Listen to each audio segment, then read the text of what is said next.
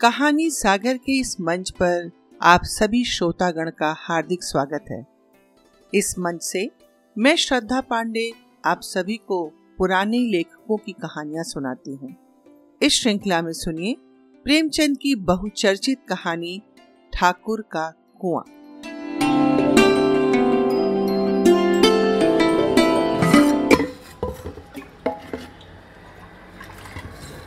जोखू ने लोटा मुँह से लगाया तो पानी में सखत बदबू थी। गंगी से बोला, अरे, ये कैसा पानी है? मारे बास के पिया नहीं जाता। अरे, गला सूखा जा रहा है और तू सड़ा पानी पिलाई देती है। गंगी प्रतिदिन शाम पानी भर लिया करती थी। कुआँ दूर था। बार बार जाना मुश्किल था। कल वह पानी लाई तो उसमें बू बिल्कुल न थी। आज पानी में बदबू कैसी? लोटा नाक से लगाया तो सचमुच बदबू थी। ज़रूर कोई जानवर कुएँ में गिरकर मर गया होगा, मगर दूसरा पानी आवे तो कहाँ से? ठाकुर के कुएँ पर कौन चढ़ने देगा? दूर से ही लोग डांट बताएँगे। साहू का कुआँ गाँव के उस सिरे पर है, परंतु वहाँ भी कौन पानी भरने देगा? अरे बाप रे बाप, तीसरा कोई कुआँ गाँव में है नहीं।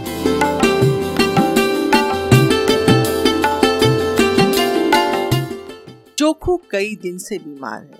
कुछ देर तक तो प्यास रोके चुप पड़ा रहा, फिर बोला, अरे गंगी, अब तो मारे प्यास के रहा नहीं जाता। ला, थोड़ा पानी नाक बंद करके पी लू। गंगी ने पानी न दिया। खराब पानी से बीमारी बढ़ जाएगी इतना जानती थी, परंतु यह न जानती थी कि पानी को उबाल देने से उसकी खराबी जाती रहती है। बोली, ये पानी कैसे पियोगे? न जाने कौन जानवर मरा है। कुएँ से मैं दूसरा पानी लाए देती हूँ। जोखू ने आश्चर्य से उसकी ओर देखा और बोला, अरे पगली, कहाँ से लाएगी पानी? अरे, ठाकुर और साहू के दो कुएँ तो हैं। क्या एक लोटा पानी भी न भरने देंगे? हाथ, पाँव तुड़वाएगी और कुछ न होगा। बैठ चुपके से। ब्रह्म देवता आशीर्वाद देंगे। ठाकुर लाठी मारेंगे। साहू एक के पाँच लेंगे। गरीबों का दर्द कौन समझता है? हम तो मर भी जाते तो कोई दुआर पर झांकने भी नहीं आता। कंधा देना तो बड़ी बात है। ऐसे में लोग कुएँ से भला पानी भरने देंगे। इन शब्दों में कड़वा सत्य था। गंगी क्या जवाब देती? किंतु उसने वह बदबूदार पानी पीने को न दिया।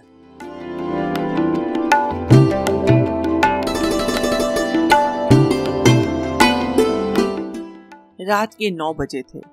थके मादे मजदूर तो सो चुके थे। ठाकुर के दरवाजे पर दस पाँच बेफिक्रे जमा थे। मैदानी बहादुरी का तो अब न जमाना रहा और न मौका। कानूनी बहादुरी की बातें हो रही थी। कितनी होशियारी से ठाकुर ने थानेदार को एक खास मुकदमे में रिश्वत दी और साफ़ निकल गए। कितनी अकलमंदी से एक मार्के के मुकदमे की नकल ले आए। नाजिर और मोहतमिम सभी कहते थे, नकल नहीं मिल सकती। कोई पचास माँगता, कोई सौ। यहाँ बेपैसे कौड़ी नकल उड़ा ली। काम करने के ढंग चाहिए।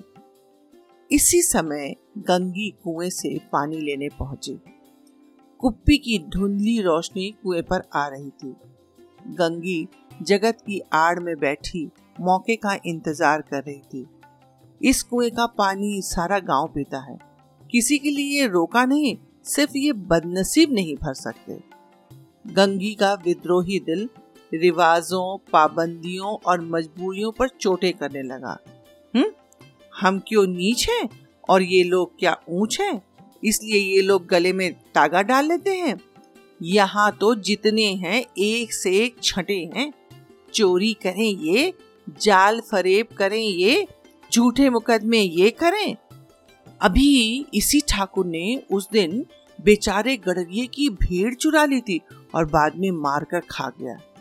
इन्हीं पंडित के घर में तो बारहो मास जुआ होता है। यही साहू जी तो घी में तेल मिलाकर बेचते हैं। काम करा लेते हैं, मजूरी देते समय नानी मरती है। किस बात में? किस किस बात में हमसे ऊँचे हैं? हम गली गली चिल्लाते नहीं कि हम ऊँचे हैं, हम ऊँचे हैं। कभी गाँव में आ जाती हूँ तो रस भरी आँखों से ऐसे देखते हैं जैसे सबकी छाती पर सांप लौटने लगता है। किंतु घमंड कि हम ऊँचे हैं।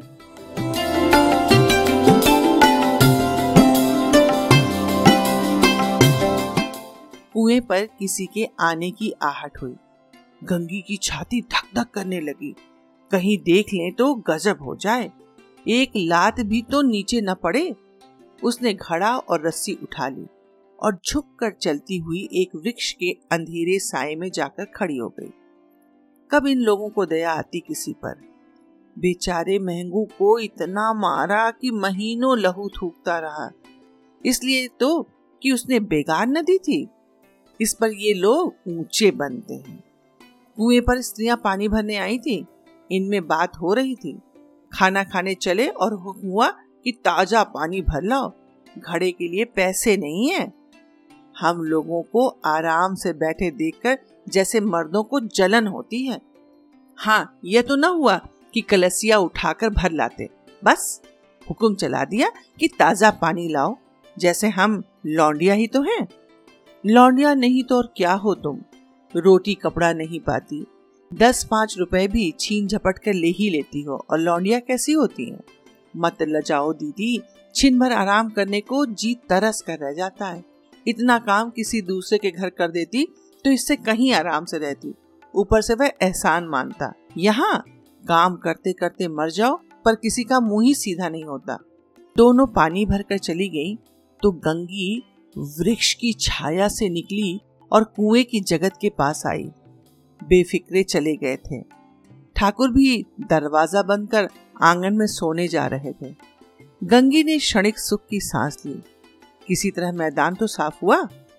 अमृत चुरा लाने के लिए जो राजकुमार किसी जमाने में गया था, वह भी शायद इतनी सावधानी के साथ और समझ बूझ कर न गया हो। गंगी दबे पाँव कुएँ की जगत पर चढ़ी। विजय का ऐसा अनुभव उसे पहले कभी न हुआ था। उसने रस्सी का फंदा गले में डाला। दाएँ, बाएँ चौकन्नी दृष्टि से देखा जैसे कोई सिपाही रात को शत्रु के किले में सुराग कर रहा हो। अगर इस समय वह पकड़ ली गई तो फिर उसके लिए माफ़ी या रियायत की रत्ती भर उम्मीद नहीं। अंत में देवताओं को याद करके उसने कलेजा मज़बूत किया और घड़ा कुएँ में डाल दिया। घड़े ने पानी में गोता लगाया, बहुत ही आहिस्ता। जरा भी आवाज़ न हुई। गंगी ने दो चार हाथ जल्दी जल्दी मारे। घड़ा कुएँ के मुँह तक आ गया। कोई बड़ा शहजोर पहलवान भी इतनी तेज़ी से न खींच सकता था। गंगी झुकी कि घड़े को पकड़कर जगत पर रखे कि एकाएक ठाकुर साहब का दरवाज़ा खुल गया। शेर का मुँह इससे अधिक भयानक न होगा। गंगी के हाथ से रस्सी छूट गई। रस्सी के साथ खड़ा धड़ाम से पानी में गिरा और कई क्षण तक पानी में हिलकोरे की आवाज़ सुनाई देती रही। कौन है? अरे कौन है रे? पुकारते हुए ठाकुर कुएँ की तरफ़ आ रहे थे और गंगी जगत से कूदकर भागी जा रही थी। हाफते हाफते घर पहुँची और पहुंचकर देखा कि जोखू लोटा मुँह में लगाए, वही मैला गंदा पानी पिए जा रहा था। धन्यवाद।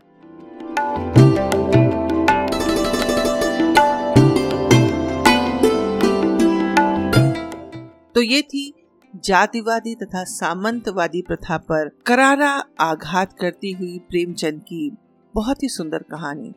एक समय ऐसा था कि जब ठाकुर और बड़ी जात के लोगों के कुएँ से छोटी जात के लोग पानी नहीं पी सकते थे, चाहे वो प्यास के कारण मर ही क्यों ना जाए। कैसी लगी आप लोगों को ये कहानी? अगर आपको ये कहानी अच्छी लगी हो तो सुनिए तथा अपने मित्रों के साथ साझा भी कीजिए। जल्दी ही मिलेंगे एक दूसरी कहानी के साथ। तब तक राम राम।